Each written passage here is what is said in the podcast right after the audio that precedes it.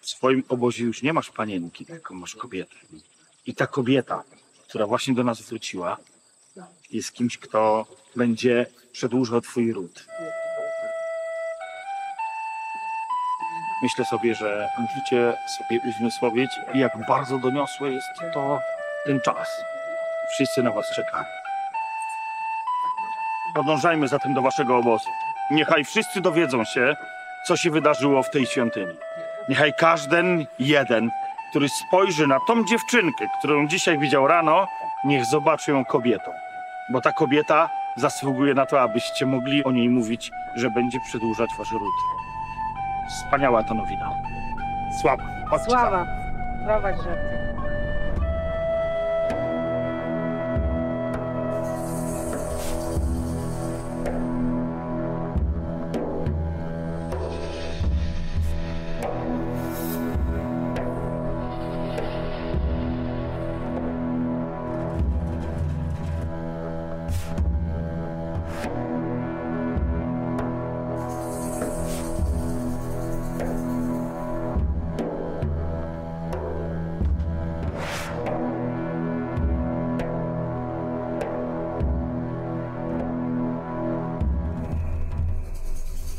Miodne dźwięki.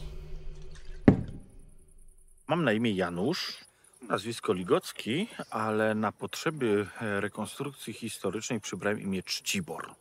Szukając swojego miejsca w rekonstrukcji historycznej, też szukałem swojego imienia. I właśnie padło na Czcibora, takiego, który czci walkę. Nie ma co ukrywać, że w rekonstrukcji historycznej walka to jest taki lep na ludzi z zewnątrz, tak? Jeżeli ktoś nie jest zainteresowany rekonstrukcją, a chciałby do nas dołączyć, to w dużej części robi to poprzez dołączenie do grupy, która rzeczywiście para się walką. Dopiero z czasem przychodzi sytuacja, w której ten człowiek zainteresowuje się historią. Ja nie mówię, że tak jest zawsze, ale tak jest bardzo często. Ja osobiście zajmuję się rekonstrukcją już od 17 lat. To jest rekonstrukcja wczesnego średniowiecza i to jest rzecz, która mnie ukształtowała w dużej części, bo dlatego, że w 2001 roku byłem pierwszy raz właśnie tutaj na Wolinie, jako turysta wtedy i widziałem tych wszystkich rekonstruktorów. Wtedy rekonstrukcja stała na takim trochę innym poziomie niż dzisiaj, trochę gorszym, chyba śmiało mogę powiedzieć, dlatego, że nie wszystko, co odpowiadało właśnie tym źródłom, czy w źródłach pisanych, czy w źródłach ikonograficznych, czy nawet etnograficznych być może, no to wtedy to jakby przechodziło, tak? Czyli człowiek, który w tamtych czasach e, miał jakieś tam buty ze skóry, to już był rekonstruktorem. E, Dzisiaj, żeby móc być rekonstruktorem, który rekonstruuje swoistego rodzaju plemiona słowiańskie, czy, czy nie tylko, to są osoby, które sięgają do źródeł w taki sposób bardzo, bardzo mocny. No nie wiem, jak to inaczej powiedzieć. Po prostu człowiek, który, który dzisiaj rekonstruktorem chce być, to nie jest człowiek, który się przebiera i tyle.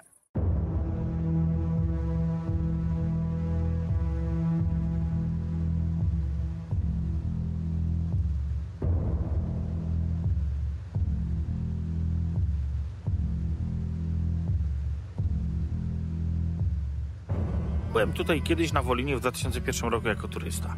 Widziałem tych wszystkich rekonstruktorów wtedy. To była tak, taka w moich oczach elita, do której zapragnąłem należeć. I, I zależało mi na tym, żeby być też rekonstruktorem. E, I, tylko, że wróciłem z Wolina do Cieszyna, a Cieszyn od Wolina to jest 700 kilometrów. Tam nie było za bardzo możliwości jakichś w tamtym czasie e, rekonstrukcyjnych, a to z tego powodu, że jakby no, nie było grup, które by się ze sobą jakoś tam spięły i, i chciały rekonstruować. No więc musieliśmy to zainicjować i tak to zrobiliśmy. Ja osobiście w 2003 roku miałem przyjemność być w pierwszym takim, nie wiem jak to nazwać, komitecie organizacyjnym w Cieszynie grupy rekonstrukcyjnej, ale t- jakby wtedy nic z tego nie wyszło. Mieliśmy parę spotkań i nic jakby z tego nie wypaliło, tak? Ja później pojechałem do Anglii i dopiero w Anglii poczułem, że ta rekonstrukcja historyczna jest dla mnie e, swoista dla Słowian. Bo wcześniej myślałem, że będę wikingiem. Wtedy wszyscy byli wikingami, czyli wikingowie wiedli prym w rekonstrukcji tutaj. Tak mi się wtedy wydawało oczywiście. Jadąc do Anglii, będąc w Yorku, czyli sławetnym Jorwiku wikińskim, poczułem, że jest mi strasznie blisko do nas Słowian. To znaczy zatęskniłem za, za słowiańskością tak bardzo, że wracając do, do, po, po moim pobycie do Anglii, do Cieszyna już wiedziałem, kim chcę być, tak? Czyli wszystkie rzeczy, które nabyłem wtedy w 2001, 2002 i 2003 roku, kiedy tutaj byłem jako turysta, a które dotyczyły typowo wikingów, odrzuciłem na bok, stwierdziłem, że muszę być Słowianinem. To znaczy gdzieś tam w Jorku poczułem, że jest mi tęskno po prostu do naszych terenów.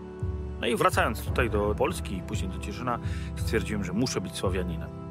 I w 2005 roku mieliśmy okazję się spotkać jako taką szerszą ekipą i rzeczywiście zacząć treningi. I tak jak wcześniej powiedziałem, te treningi, czyli bitka, po prostu bitka, miecz, hełm i tłuczenie się, to był taki lep na tych ludzi, którzy do nas przystali. Grupa się rozwijała, weszliśmy w struktury nawet jakichś tam różnych organizacji, mniejsza o to, ale nabieraliśmy w tamtym czasie e, takiego kunsztu rekonstrukcyjnego. Zaczęliśmy bywać już jako rekonstruktorzy, jako uczestnicy na różnych eventach rekonstrukcyjnych. No i tak do dzisiaj trwamy. Przy czym myślę sobie i i jakby nie skłamię, jak powiem, że z roku na rok poprawiamy swoją historyczność, bo już dzisiaj ta walka, która nas tutaj przywiodła do tego, że jesteśmy rekonstruktorami, mm, już jest na drugim miejscu. Czyli dzisiaj to już e, historia, e, dyskusje historyczne na temat, nie wiem, choćby jak wyglądał ubiór, jak wyglądały pewne obyczaje. I zaraz e, tutaj mogę powiedzieć, że mnie e, zauroczyły obyczaje Słowian i stałem się w pewnym momencie żercą. To było w 2007 roku, kiedy wróciliśmy z Norwegii na jednym z właśnie z wyjazdów historycznych. Udało mi się tutaj e, ze Sławkiem e, stworzyć pewnego rodzaju podwaliny do e, obrzędu słowiańskiego. Można powiedzieć sobie, że obrzędy słowiańskie jako takie nie zachowały się w słowie pisanym. I to jest trudne w tym momencie, bo my jako, jako, jako rekonstruktorzy, jako, jako osoby chcące zrekonstruować albo odtworzyć, bardziej bym powiedział, e, w jakiejś tam formie obrzędy słowiańskie, musimy się e, trochę nagimnastykować. No to nie jest podane na tacy. Ja oczywiście bym chciał wiedzieć, jak wyglądała swadźba słowiańska.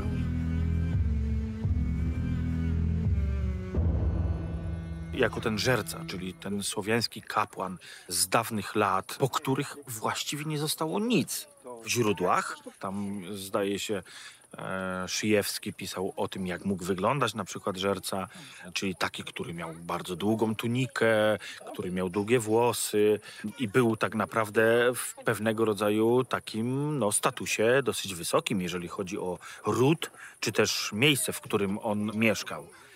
Ja takiego żercę odtwarzam, ale nie dlatego, że mam poczucie, że chciałbym być na wysokim poziomie, tylko dlatego, że mam poczucie, że to jest kwestia, która mnie tak mocno zajmuje i poszukuję jakby możliwości odtwórstwa żercy tak bardzo, że to właśnie determinuje moje bycie żercą, a nie chęć bycia w pewnego rodzaju jakąś tam elitą. Bo są drużyny y, u Słowian, które rekonstruują po prostu elitę. Są drużyny, które, e, drużyny czy tam ekipy jakby rekonstrukcyjne, które rekonstruują biedaków. Jakby każdy ma swój pomysł na rekonstrukcję, który osadza albo w źródłach, albo w jakichś tam podaniach etnograficznych. No trudno mi teraz jednoznacznie powiedzieć, ale ja jako żerca chcę wykopać e, to, co mogłoby, tu muszę podkreślić, że mogłoby, a nie miało miejsce, dlatego że tak jak mówię, nie zachowało się nic, z czego mógłbym korzystać jak z książki. No, instrukcji obsługi nie ma na pewno. No nie ma, tak jak na przykład w innych rekonstrukcyjnych jakby odmętach bym powiedział, jest napisane, że tak wyglądał, już nie mówię o nawet naszym wczesnośredniowiecznym e, życiu rekonstrukcyjnym, bo przecież rekonstrukcja to jest bardzo, e, bardzo duży wachlarz osób i taki przekrój ludzi, którzy chcą w to e, brnąć, bo przecież mamy rekonstruktorów, którzy rekonstruują, nie wiem, starożytność, mamy rekonstruktorów, którzy różne okresy historyczne i jedne historyczne są bardzo udokumentowane, inne mniej.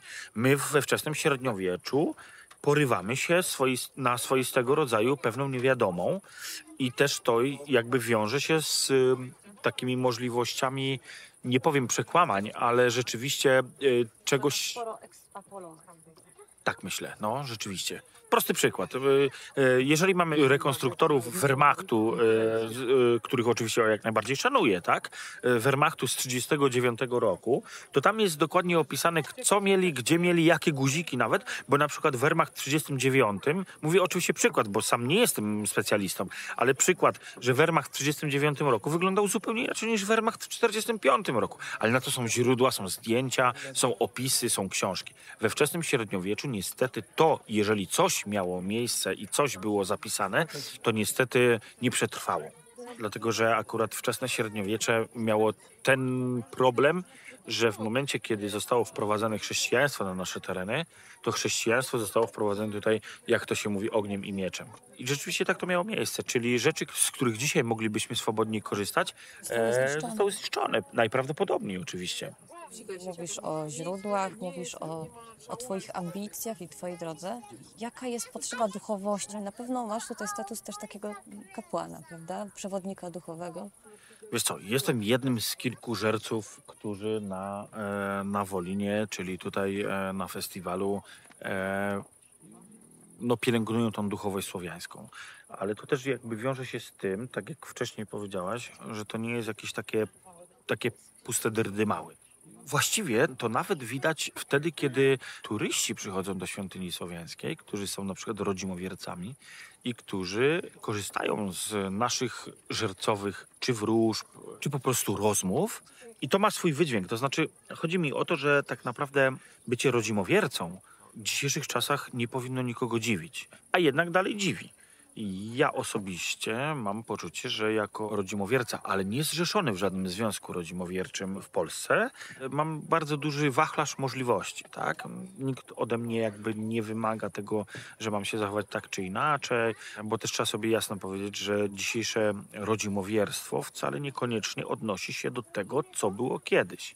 Z tego względu, że po pierwsze właśnie mało wiadomo, co było kiedyś, a z drugiej strony jest potrzeba tworzenia czegoś nowego na kształt rodzimowierstwa i trzeba sobie zbudować od nowa tak naprawdę sytuację, w której można pielęgnować swoją wiarę. Ja jako rekonstruktor historyczny, który się nie odżegnuje od wiary rodzimowierczej, mam poczucie, że jestem wolny od podobnych jakby tematów.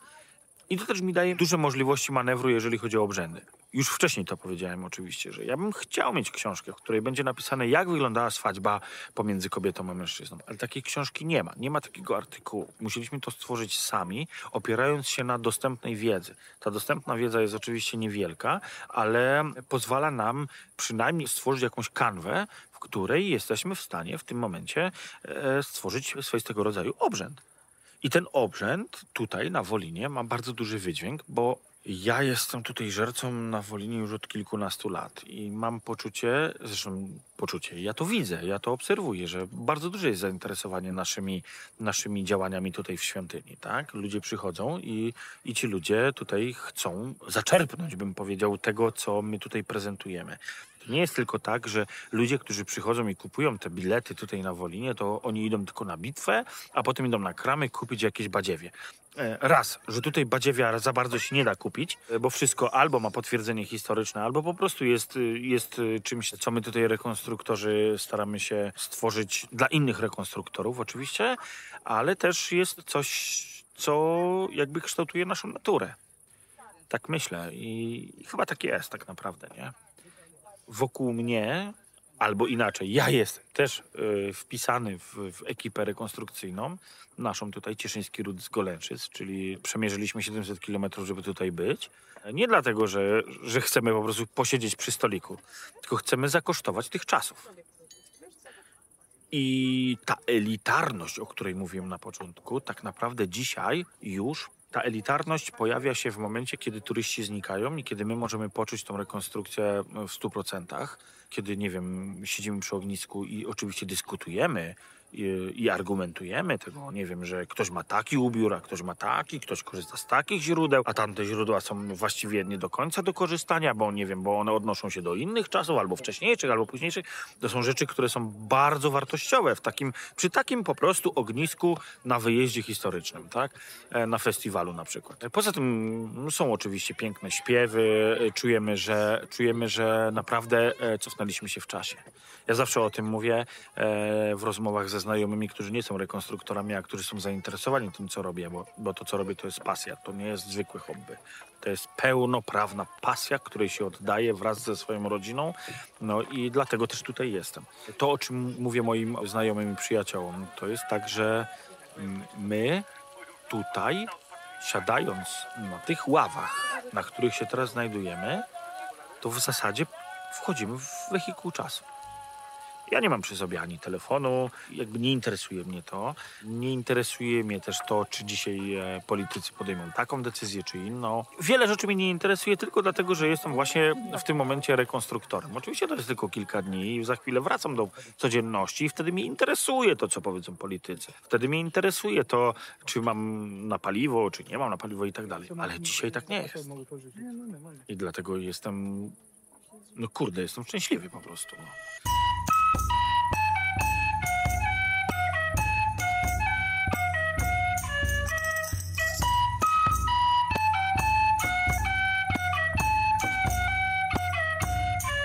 Dzisiaj to już jest taki czas, w którym wchodzi już kolejne pokolenie rekonstruktorów. Moje dzieci są rekonstruktorami od momentu, kiedy się urodziły. I to jest dla mnie z, y, y, niesamowite szczęście, że tak mogło się wydarzyć, dlatego że, e, że moje dzieciaki, które w rekonstrukcję wchodzą, to są osoby, które w tym momencie y, zupełnie nie mają żadnej styczności z multimediami, nie mają styczności z tym, co z jednej strony być może nawet demoralizuje, z drugiej strony e, w jakiś sposób e, determinuje funkcjonowanie dzieciaków, bo wiem z doświadczenia, że jak moja córa bierze patyk i dziubie do błota, e, to to jest niesamowita zabawa i co więcej, sam się chce w to bawić z nią. I, i w zasadzie tak to działa, nie? Także dzisiaj mamy już kolejne pokolenie rekonstruktorów i moja córka, która dzisiaj, która w tym roku skończy 7 lat, jest pełnoprawnym rekonstruktorem i nikt nie ma prawa, to raz, i nikt nie ma pomysłu, żeby ją w jakiś sposób zdyskredytować właśnie z tego, że jest rekonstruktorem lub nie. Tak, ale Chociaż jej ona droga sama- jest zupełnie jakby inna niż twoja, bo tak? Ona, bo tak, bo ja, Bo żeby u niej stać już się to reko- płynie we krwi po prostu. Oczywiście, ja stając się rekonstruktorem, musiałem się naczytać, musiałem się e, w jakichś źródłach posiłkować, porozmawiać z ludźmi e, i tak, i wtedy stałem się rekonstruktorem, a moja córka się po prostu urodziła. I już. I właśnie jest rekonstruktorem. I nie moja tylko córka. Jeszcze tutaj mamy Cieszybora, który spogląda tutaj e, na nas, który ma dwóch synów i, i, i- i obaj synowie w momencie, kiedy się urodzili są już rekonstruktorami. I, i właśnie dlatego, że, że oni z nami jeżdżą. Co więcej, są ubrani w ciuchy z epoki. To nie jest tak, że oni Owszem, tutaj. widzę. są- no więc właśnie. No i to jest właśnie ta pasja, o, o, o której, o, o której y, też myślę warto powiedzieć gdzieś tam szerzej i dalej i w ogóle.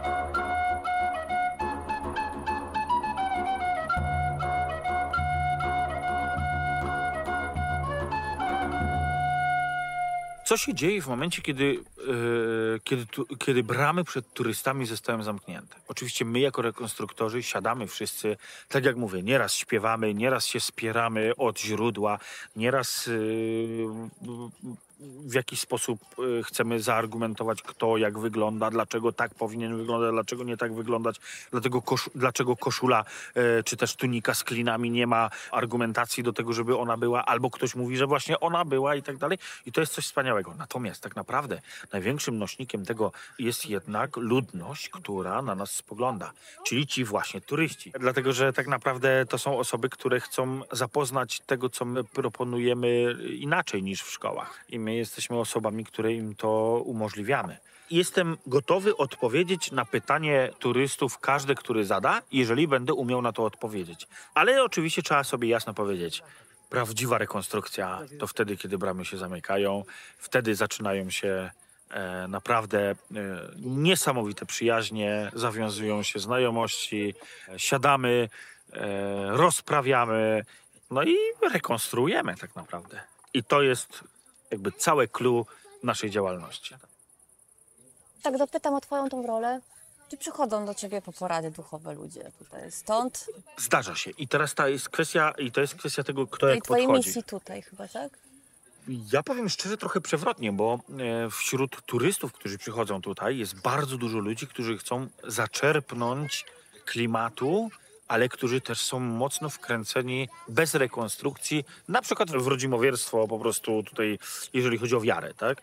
E, I takie osoby rzeczywiście przychodzą do nas do świątyni i pytają się mnie jako żercy już w tym momencie, jak można. Ja też jestem w stanie wywróżyć na tyle, na ile się udało nam e, odtworzyć pewne, pewne rzeczy, które miały miejsce w e, no, ten tysiąc lat temu, to staramy się e, tym ludziom w jakiś tam sposób ulżyć i tak dalej.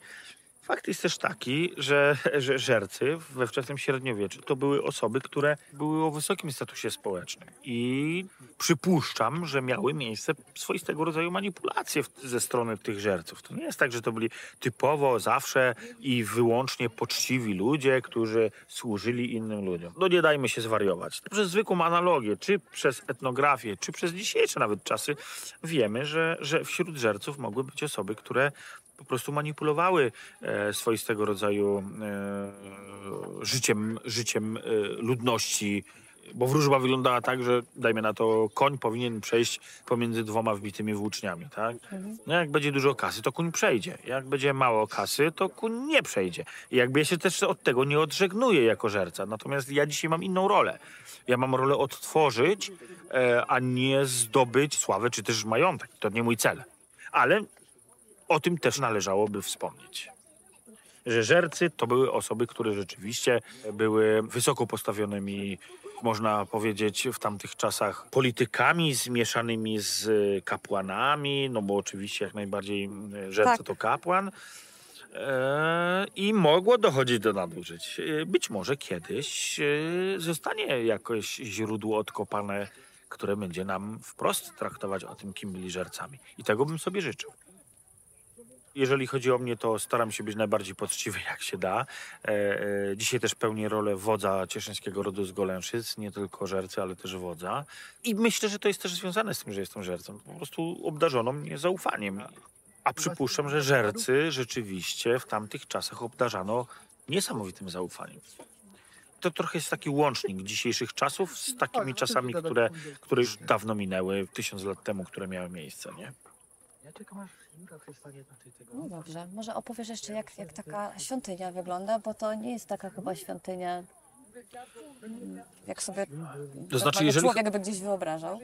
E, no nie do końca. No, e, ta świątynia, którą tutaj mamy na Wolinie, to jest świątynia otwarta, w której jakby te wszystkie e, najważniejsze sprawy i najważniejsze przedmioty, najważniejsze posągi są.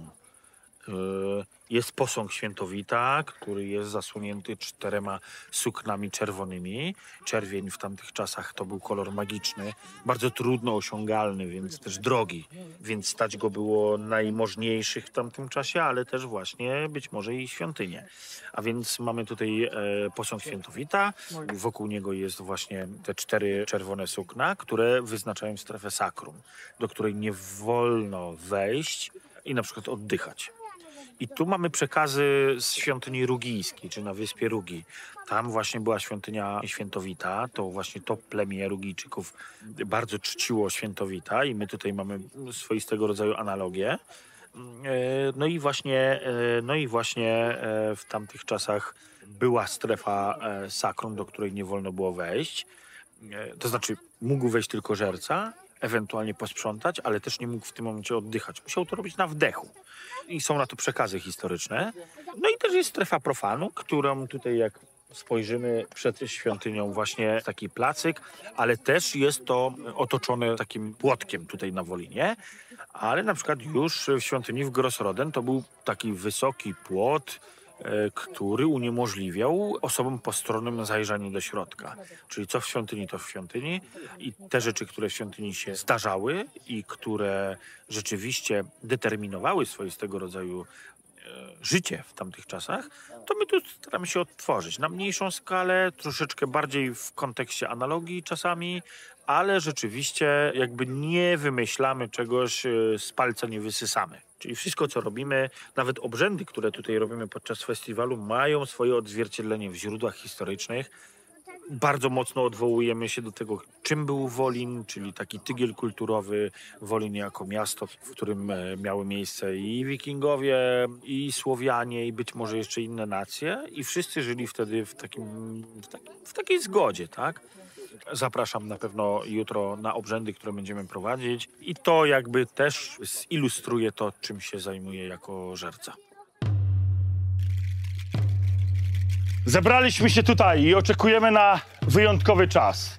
I ten czas, który właśnie nadchodzi, to jest sprawa, która dla Was powinna być najważniejsza. Nie dlatego, że przychodzi tutaj ktoś, kto jest owocem życia Waszego wodza, ale dlatego, że przychodzi tu do Was pewna dziewczynka, która tą dziewczynką przestała być kilka minut temu stała się kobietą. Niechaj będzie jej sława i chwała. I zakrzyknijmy po trzykroć, niechaj ten hałas przepędzi wszystkie demony, które tutaj przynajmniej próbują wejść. Zawołajmy. Chwała! To twój czas. Nikt dzisiaj, jak ci już rzekłem, nie jest ważniejszy od ciebie. Podejdź no tutaj. Pokłoń się ojcu. To twój własny ojciec. Dzisiaj żywię taką nadzieję, że uroni łzę. I nie będzie to łza, która będzie miała za zadanie e, zhańbić tego człowieka. To będzie łza, która upadając na tą ziemię, którą uświęciła nasza święta bogini Mokosz, to będzie łza, która będzie mówiła o tym, kim ty jesteś, dokąd zmierzasz i jak zakończysz swój żywot. Matko, to dzisiaj przełomowy czas. To chwila, w której twoja córka, ta malutka, którą chroniłaś przed każdym złem, przed wszystkimi mamunami, które kupiły się wokół jej małego łóżeczka. Matko, dzisiaj to właśnie twoja córka staje się kobietą. Zejdź do niej, popatrz na nią i powiedz jej coś, co tajemne zostanie na wieki. Niechaj najstarsze osoby z rodu i te ukochane, tej małej do dzisiaj dziewczynki, kobiety, zaplotą jej warkocz, bo ten warkocz będzie pokazywał, że ona właśnie stała się kobietą i będzie przygotowywana do roli, jaką jej bogowie obrali. Matko, dołącz do swojego męża i spoglądaj na ten czas jako osoba, która dzisiaj odprawia swoją córę w świat, w ten największy świat. A tym światem jest wasze obozowisko. Tym światem jest wasze życie. A zatem niechaj dokona się. Zaplatajcie.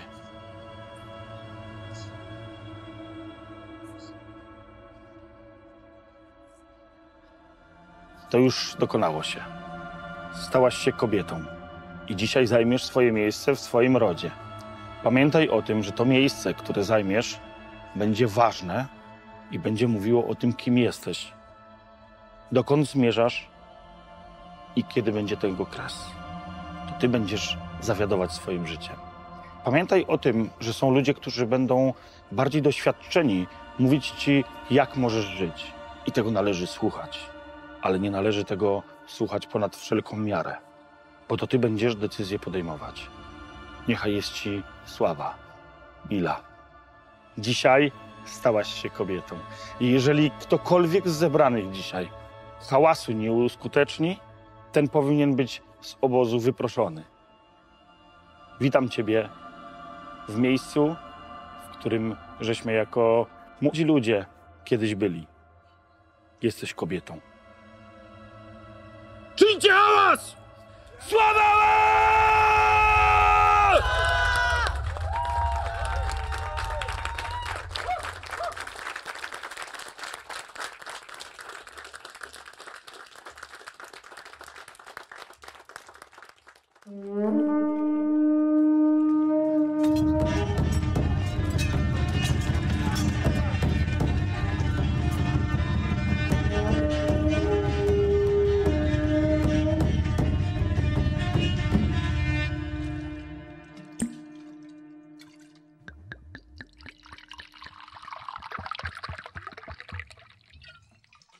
Miodne dźwięki.